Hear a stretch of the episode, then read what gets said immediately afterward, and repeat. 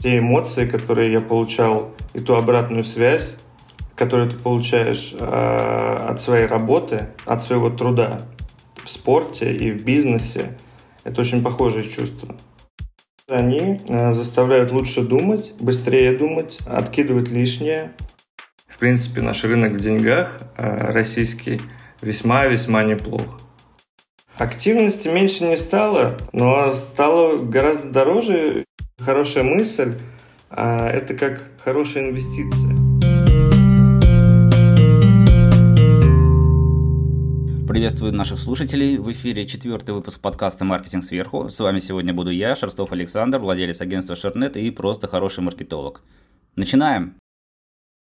Сегодня у нас в гостях Антон Михайлов, основатель и руководитель сервиса SpyWords – а, Антон, добрый день. Здравствуйте, спасибо, что пригласили. Всем привет. Вам спасибо, что присоединились, Антон.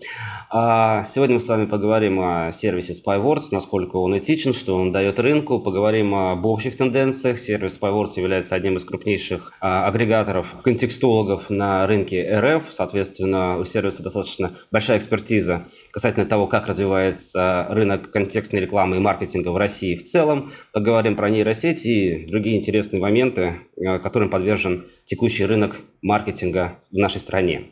А, Антон, расскажите, пожалуйста, вначале немножко о себе, ваш опыт работы, ваша карьера, как давно и как плотно вы работаете в сфере digital? А, ну, я, по-моему, с первого своего трудового дня работал в digital е. Ну, сначала э, скорее в маркетинге и пиар, вот, потом э, начал постепенно заходить э, именно в digital маркетинг. И больше никуда не переходил, но предвещало все это вообще спортивная профессиональная карьера. Я профессионально играл в баскетбол, и потом у меня возник такой выбор. Мне нужно было или уезжать из э, Москвы, а я коренной москвич, а играть в другой город, Челябинск, э, если я точно помню. И в этот же момент, это был, я был на первом курсе университета, ко мне э, обратились люди из руководства МГУ, там был на тот момент возрождали э, спортивную программу, потому что МГУ всегда славился своими спортивными традициями.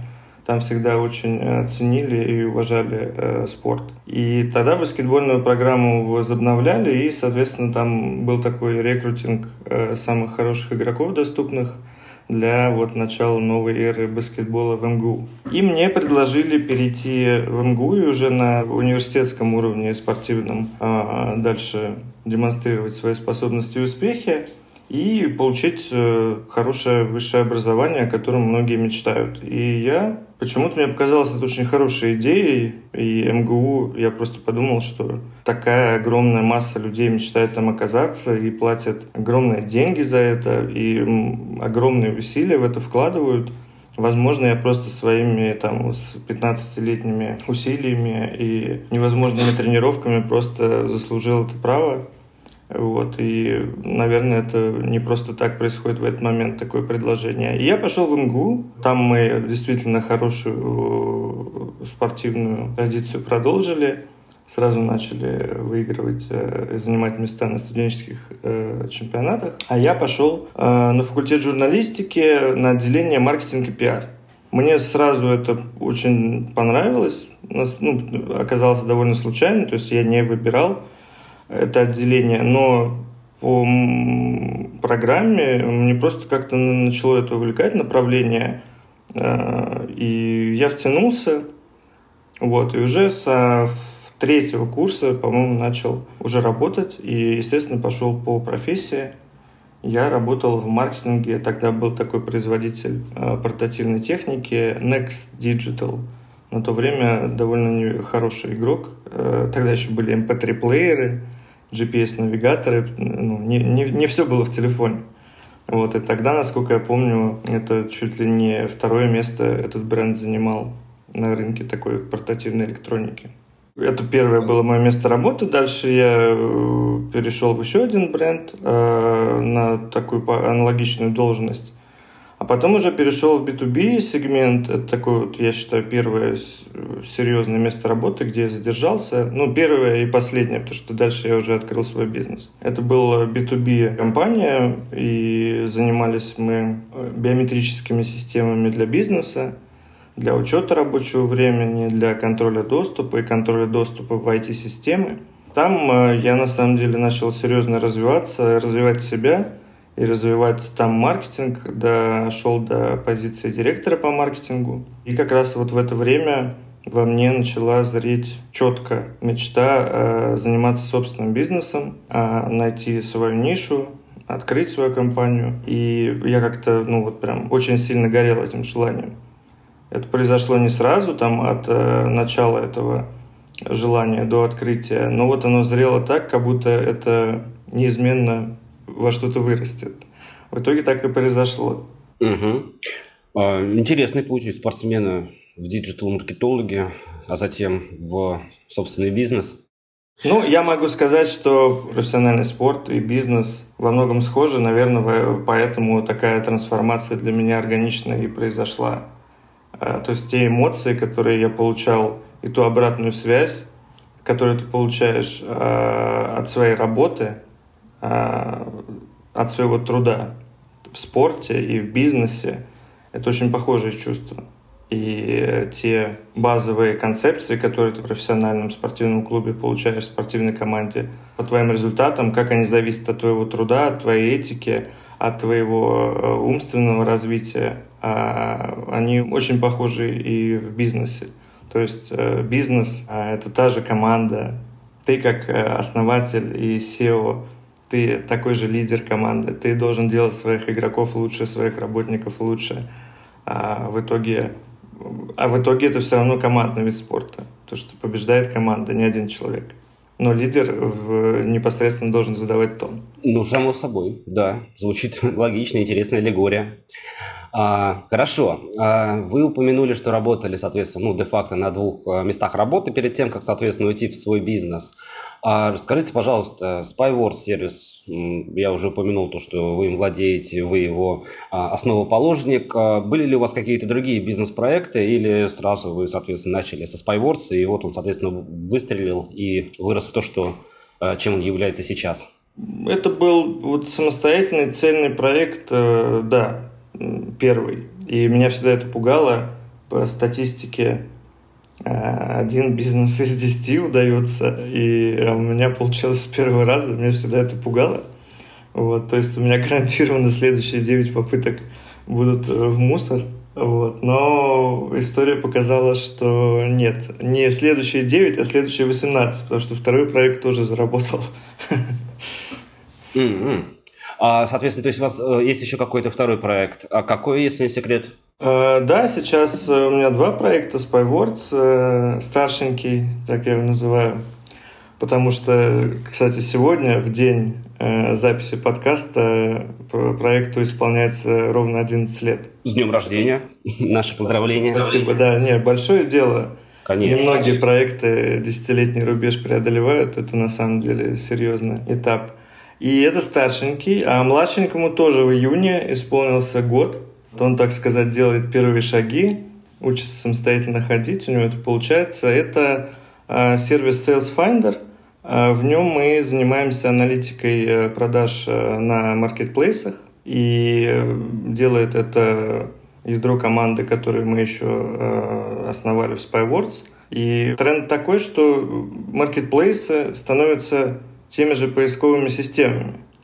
А мы имели, имеем и продолжаем э, наращивать свои компетенции в области сбора и обработки больших данных. И нам это умение очень было кстати, а так как маркетплейсы становятся, по сути, теми же поисковыми системами для товаров, мы увидели вот эту возможность, что мы наши подходы и наши компетенции можем применить и в этой сфере. И теперь, на самом деле, мне всегда интересно смотреть, во-первых, с точки зрения основания проекта и развития с двух разных, э, в двух разных сферах, два разных проекта на разных э, стадиях рынка. И я могу с точки зрения Spywords наблюдать вот чисто борьбу с Яндекса, Озона, Wildberries и других маркетплейсов за поисковый трафик. Потому что и, как я уже говорил, маркетплейсы уже сами стали поисковыми системами, только вместо там страниц у них товары, а вместо доменов у них бренды и там категории. Вот, поэтому э, вот второй проект, ему год, э, тоже успешно развивается, но со своей спецификой. Рад слышать успехов в новом проекте. Маркетплейс – интересная тема. Я думаю, мы как-нибудь в будущем сможем с вами еще раз встретиться и обсудить уже детальнее именно маркетплейсы. Я с удовольствием. Тема вообще сейчас очень горячая, но она в самом зачатке, судя по трендам развития, которые мы всегда наследуем э, с Запада. У нас уже это там э, в каждом ухе, эти маркетплейсы. Но мы только в самом начале, поэтому мы еще долго будем об этом говорить. Ну, я бы на самом деле поспорил э, касательно маркетплейсов. Ну, давайте, да, наверное, не будем уходить от темы. А нам все-таки нужно сегодня обсудить э, SpyWords, Хотя обязательно, я уверен, встретимся с вами еще раз, поговорим про ваш второй проект. А, SpyWords. Э, как давно существует? Вы уже ответили. 11 лет. Как пришла идея такого сервиса? 11 лет назад, мне кажется, это было ну, действительно без преувеличения революционной идеей. А какие трудности были при его создании? Базово, без углубления в техническую часть, если есть возможность, опишите, как он работает, по какому принципу.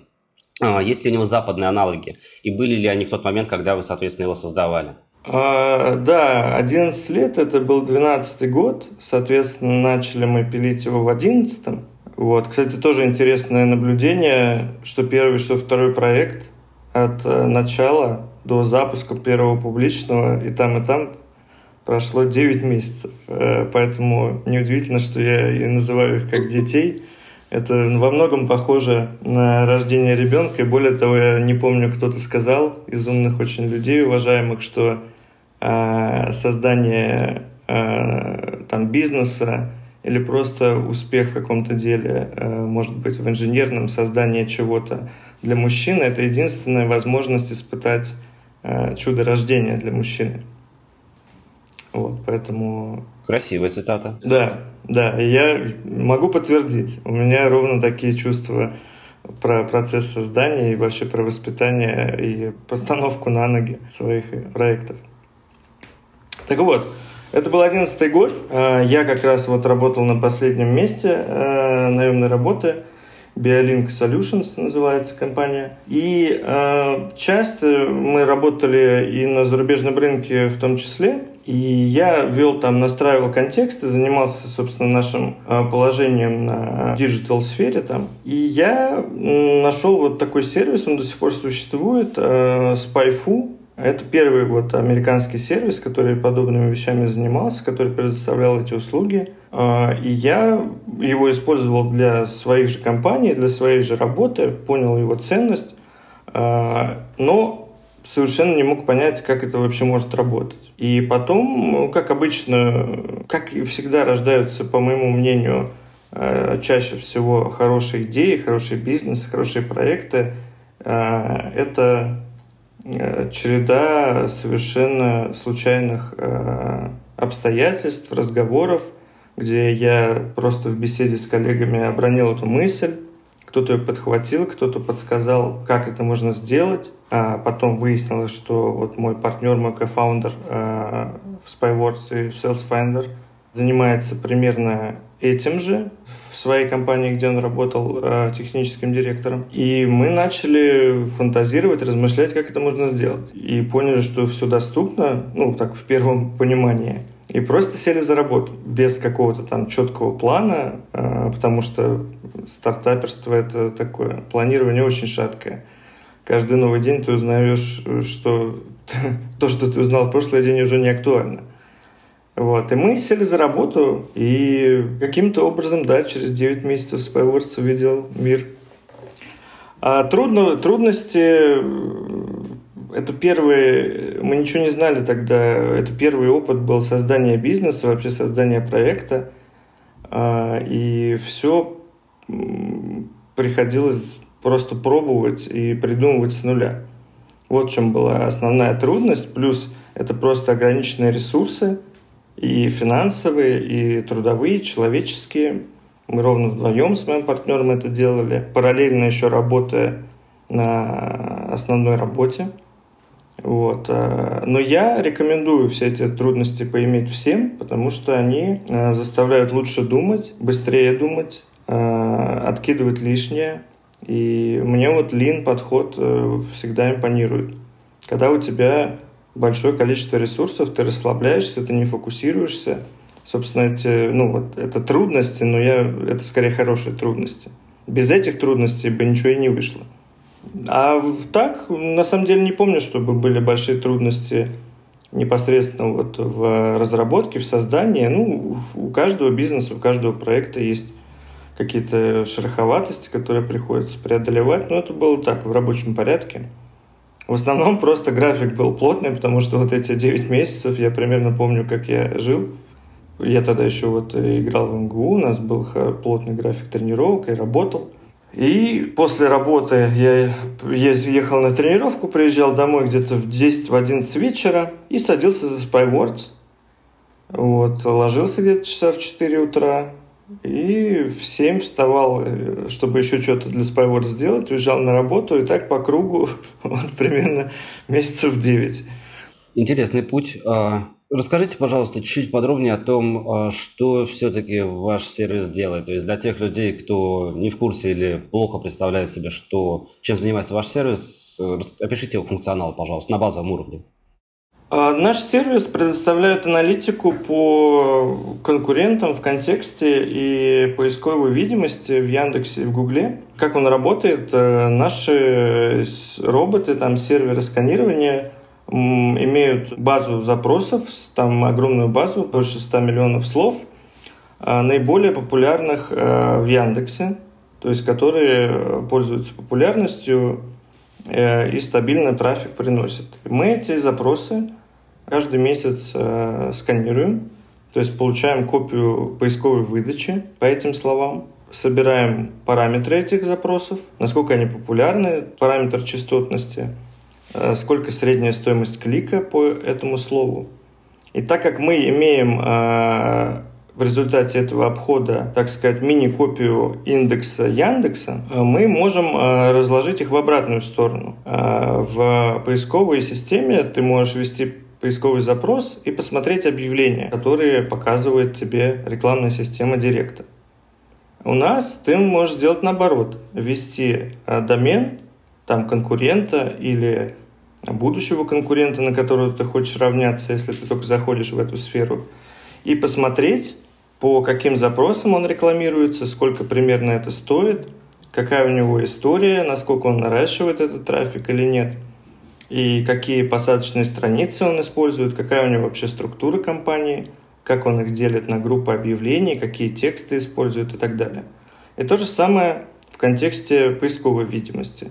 Посмотреть, как э, там топовый игрок, который много получает трафика с поиска, как он там организует свой блог, или как он вообще организует структуру своего сайта, э, какие у него наиболее популярные ключи, как в общем, стратегию его SEO-оптимизации э, реверс-инженерить, вот, раскопать эти кишочки и применить для своего сайта. Mm-hmm. То есть э, в целом проект закрывает вот базовые потребности в анализе ситуации твоей ниши. Если у тебя есть уже конкретные конкуренты, ты можешь сравнить свой сайт и их сайты и понять, почему ты получаешь меньше трафика, соответственно, меньше клиентов и э, эту, эту аналитику, которую ты получил, применить да, для изменения ситуации в свою пользу.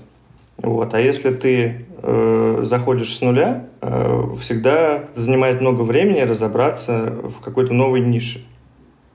А с использованием нашего сервиса ты можешь понять э, примерно готовые рецепты, допустим, какие слова работают в нише, там, не знаю, газонокосилок. А, может быть, ты ничего не знал про эту нишу, но ты можешь понять, что нужно делать, чтобы получать трафик по газонокосилкам. Вот, и потратить на это там не 5 дней анализа, а минут 15-20. Хорошо. А, я работал с вашим сервисом, а, работал неоднократно, работаю плотно обратил внимание на несколько особенностей.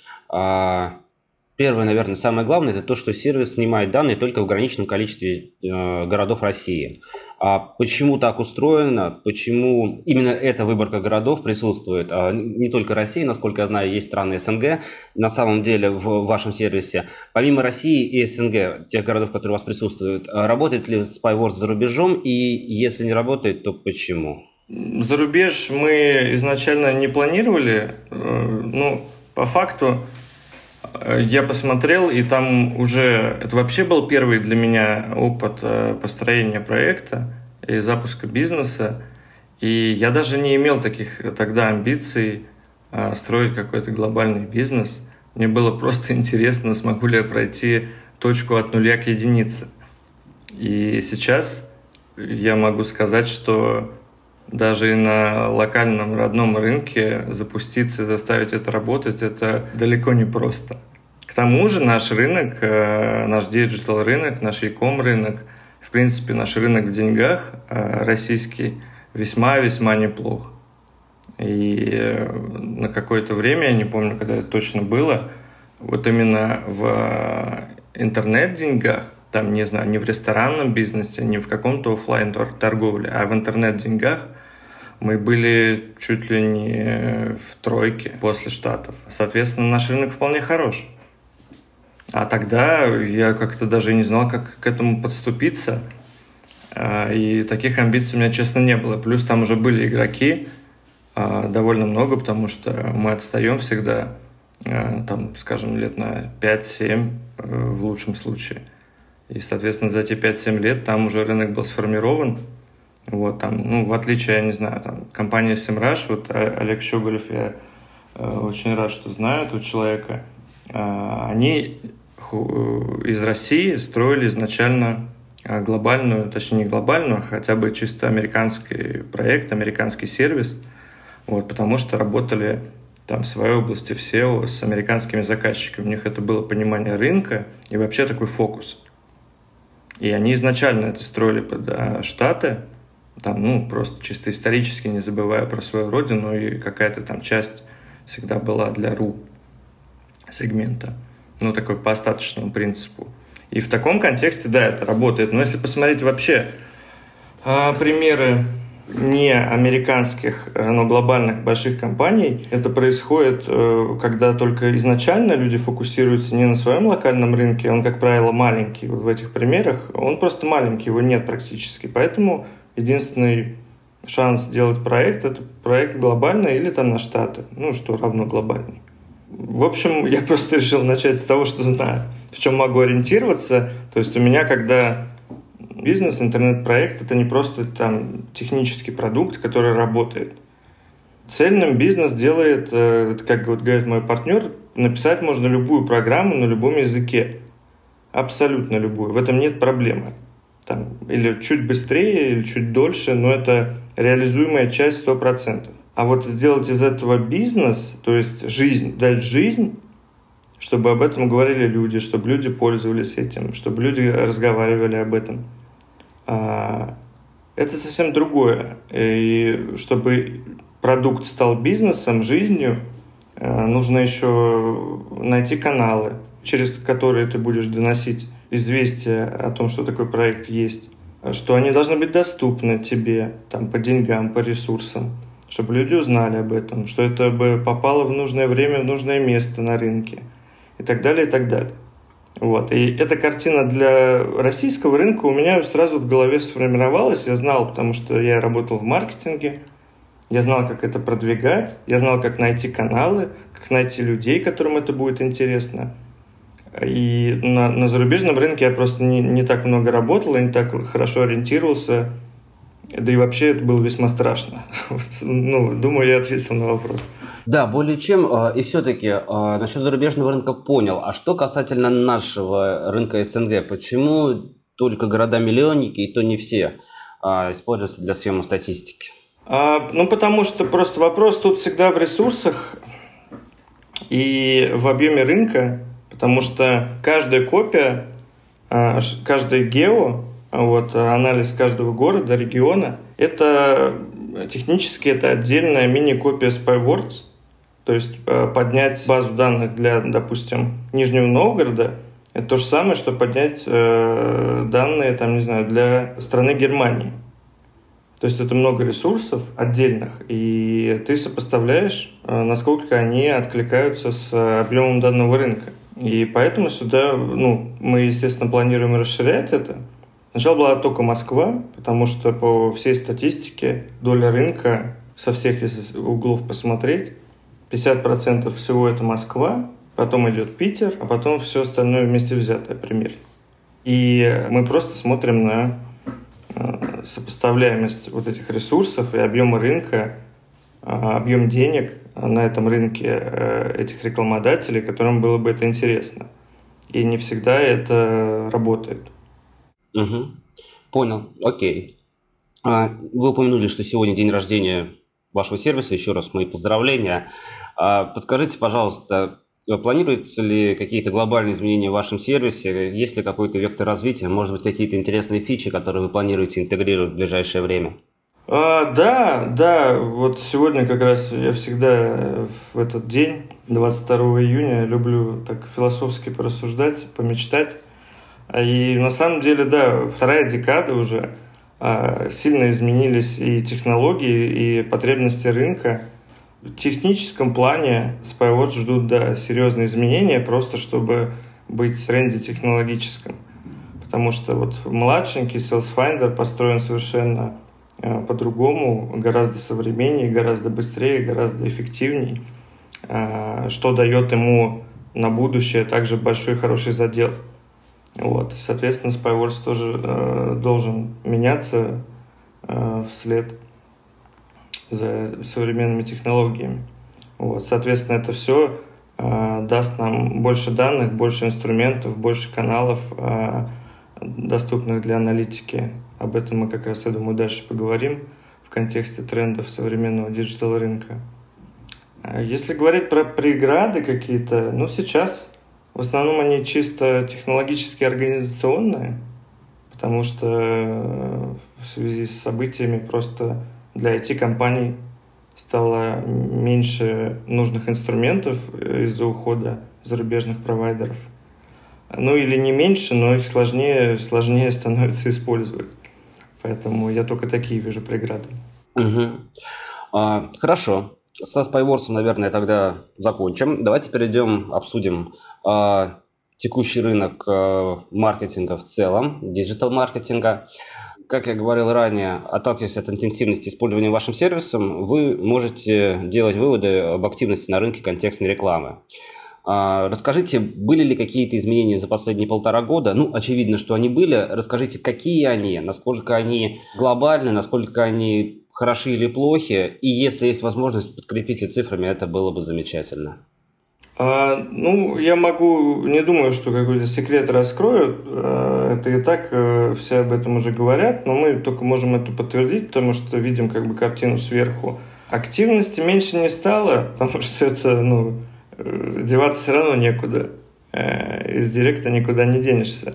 Но стало гораздо дороже из-за того, что уплотняется конкуренция, из-за увеличения вот, цен, бюджетов – у некоторых ну, стало меньше денег. Это да, у некоторых рекламодателей э, возникли проблемы просто по их фин-моделям, потому что ставки выросли, привлечение вы, выросло, лиды выросли, и не все могут вот в этой новой реальности пока адаптироваться. Вот что мы видим. Э, то есть все, все осталось, только стало дороже. Ну, это можно э, сказать, мне кажется, про все сейчас. Про кроссовки, машины и все остальное, в том числе и контекстную рекламу. А, хорошо. Вместе с другими компаниями, среди прочих, ушел Google. А ваш сервис в том числе заточен под аналитику Гугла. А с точки зрения SEO понятно, что ваш сервис как был актуален, так, собственно, им и остался. Касательно аналитики контекстной рекламы, а остается ли она актуальной для маркетологов в России? И если да, то каким образом ее используют? Э, речь сейчас про Google? Да, исключительно про Google. А, ну, Google Ads э, в России не стало, поэтому, да, есть, конечно, хитрые способы, как все-таки ее показывать, но в целом рынок просто адаптируется к этому уходу, а, поисковый трафик в Гугле все еще отлично качает, поэтому это все еще актуально. А Google Ads, я не вижу рекламных объявлений в выдаче, поэтому и анализировать нечего с нашей стороны. Поэтому из-за, ну, собственно, это самая большая потеря digital рынка. И все переходит, все уплотняется в директе, люди ищут другие каналы. Отлично. Другие каналы. И с вашей точки зрения, какие перспективы развития рынка контекстной рекламы в России вы видите, отталкиваясь от текущих реалий? А, ну, я вижу, так как сейчас кризисное время, оно традиционно лучшее время для развития и улучшения. Вот. И с увеличением конкуренции в рекламе, я думаю, мы увидим как раз тренд на развитие самих инструментов – для более точного и плотного взаимодействия с клиентами, с аудиторией в интернете. Соответственно, что-то, что позволяет э, более эффективно тратить бюджет, э, больше умных стратегий для э, более точного взаимодействия и поиска там своих клиентов. А, ну и переток в оставшиеся доступными каналы и трансформация уже именно этих площадок, которые до событий были, скажем, не в топе, Э, digital-каналов для привлечения, а сейчас по необходимости им тоже нужно развивать свои рекламные инструменты, потому что аудитория перешла туда. Думаю, ну и, уже это началось, это тоже я не оракул, а просто показываю то, что вижу. Ну, само собой. Тогда встречный вопрос. Развитие технологий, развитие, соответственно, рекламных инструментов – а вследствие чего рекламные инструменты будут более точно подбирать аудиторию для того, чтобы реклама была более эффективной. Это ваш тезис. А в том числе за последние, ну, будем считать, там полгода-год, а, небывалую популярность обрели нейросети, они вышли и стали доступны для широкой аудитории. Первый вопрос. Не боитесь ли вы, нет ли у вас такого опасения, что э, поисковые системы э, будут развиваться такими темпами, что сервис PyWords будет просто не актуален, потому что э, и сейчас мы видим тренд на то, что в Яндексе появляется оплата за конверсии, уходят э, стратегии с ручным управлением ставками и так далее. Э, в результате чего, соответственно, сервис PyWords будет не актуален для контекстной рекламы как минимум, то есть, ну, с точки зрения SEO, там, спорный вопрос, но для контекста он будет не актуален по той простой причине, что контекстологи ну, вымрут как профессия. За счет того, что пользователю будет достаточно там, разместить свой сайт а, в Яндексе, и дальше Яндекс все делает за него. Ну, я этого точно не боюсь. Э, я объясню почему. Автостратегии и простейшие автоинструменты всегда были всегда будут, но они привлекают всегда, так сказать, начальный уровень аудитории, который вот просто хочет нажать кнопку и что-то получить. А мы, слава богу, э, работаем и всегда фокусировали наш сервис на профессиональных пользователей. И профессиональные агентства, профессиональные э, диджитал-маркетологи, контекстологи, э, как правило, всегда отказываются от автостратегии в пользу ручного точечного управления. Поэтому, если говорить про вот этот механизм, то я не вижу в нем никакой угрозы. Угу. Хорошо. А что вы непосредственно думаете про нейросети? А будете ли вы их интегрировать в ваш сервис? А, ну, наш сервис занимается, так, если вкратце, это постаналитика того, что мы видим. Искусственный интеллект и, и модели, которые сейчас в тренде, они больше заточены на генерацию контента. Вот, а, поэтому нам пока нет такого контекста, в который мы могли э, эти технологии применить. Я позволю себе не согласиться. А, чат э, GPT, а, всем известный, в том числе, ну, не то чтобы он, конечно, анализирует данные, но очень хорошо их консолидирует. Помимо прочего, в вашем сервисе есть функция создания рекламных кампаний на основе аналитики конкурентов – Соответственно, а не думали ли вы о том, что искусственный интеллект можно заставить более качественно, соответственно, генерировать рекламные кампании, отталкиваясь от той статистики, которую вы собрали, и предлагать, не знаю, клиенту а, не просто рекламную кампанию его конкурента, а рекламную кампанию а, его конкурента, но при этом оптимизированную с точки зрения, соответственно, накопленной статистики. В таком контексте, да, весьма разумно, просто мы еще все-таки, э, ну, опять же, мы этот блок уже прошли, но вполне актуально. А если большой вектор развития расписывать, вот э, нам пора переходить от чисто аналитики, то, то есть показа данных для принятия каких-то решений, к уже более плотному взаимодействию, то есть чтобы ты мог в одном окне не только проанализировать, получить какую-то информацию, но уже что-то с ней сделать. Например, да, а создать э, лучшее объявление в сравнении с конкурентами. Да, да, в этом смысле это вполне разумно. Но опять же, у нас э, эта база есть, и, собственно, это просто автоматизация. Если посмотреть, э, как работали до этого, для этого мы и созданы, чтобы человек мог посмотреть э, объявления, которые лучше всего работают на конкурентов, и на основе их с небольшой модификацией сделать лучшее свое предложение. Ну, это не так уж, чтобы слишком сложная операция. На большом э, объеме это, конечно, просто трудоемко. И в этом смысле, да, генерация контента, в том числе объявлений, э, современный и отлично подходит. Но я не вижу тут, э, мы, естественно, играемся, все это тестируем, я не вижу тут именно конечного продакшена результата. Насколько я попробовал и в разных сферах это погонял, это отличная отправная точка, которая вот рутинную работу и там супер младшего специалиста действительно заменяет хорошо. Но это не контент, который генерит результат. Это не контент, который цепляет и приводит к продаже, к лиду. Это очень-очень хороший шаблон, который ты получаешь не там за пару часов стажера или джуниора, а за 5 секунд. Это да. Угу. Хорошо, понял вас. Да, звучит резонно. На этом наш выпуск подходит к концу. Большое спасибо за уделенное время, за интересную беседу, интересные факты. Дайте, пожалуйста, какое-то напутствие, финальное слово для наших слушателей, для предпринимателей, маркетологов, которые э, слушают наш подкаст. Да, э, я вот недавно прочитал, э, точнее, прочитал не новое, а подтверждение правильности своих рассуждений. По-моему, эта книжка называлась «Привычки миллиардеров». А, и один из героев э, такую привычку для остальных порекомендовал. Это я рекомендую, потому что этим занимаюсь уже давно и регулярно. Я рекомендую регулярно выделять время просто на качественные размышления.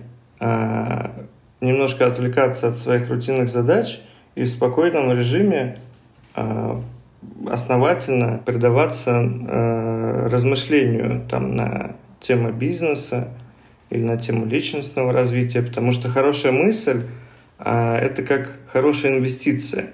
Она капитализируется гораздо лучше там, пары часов вашей обычной рутинной работы, даже там и важных действий.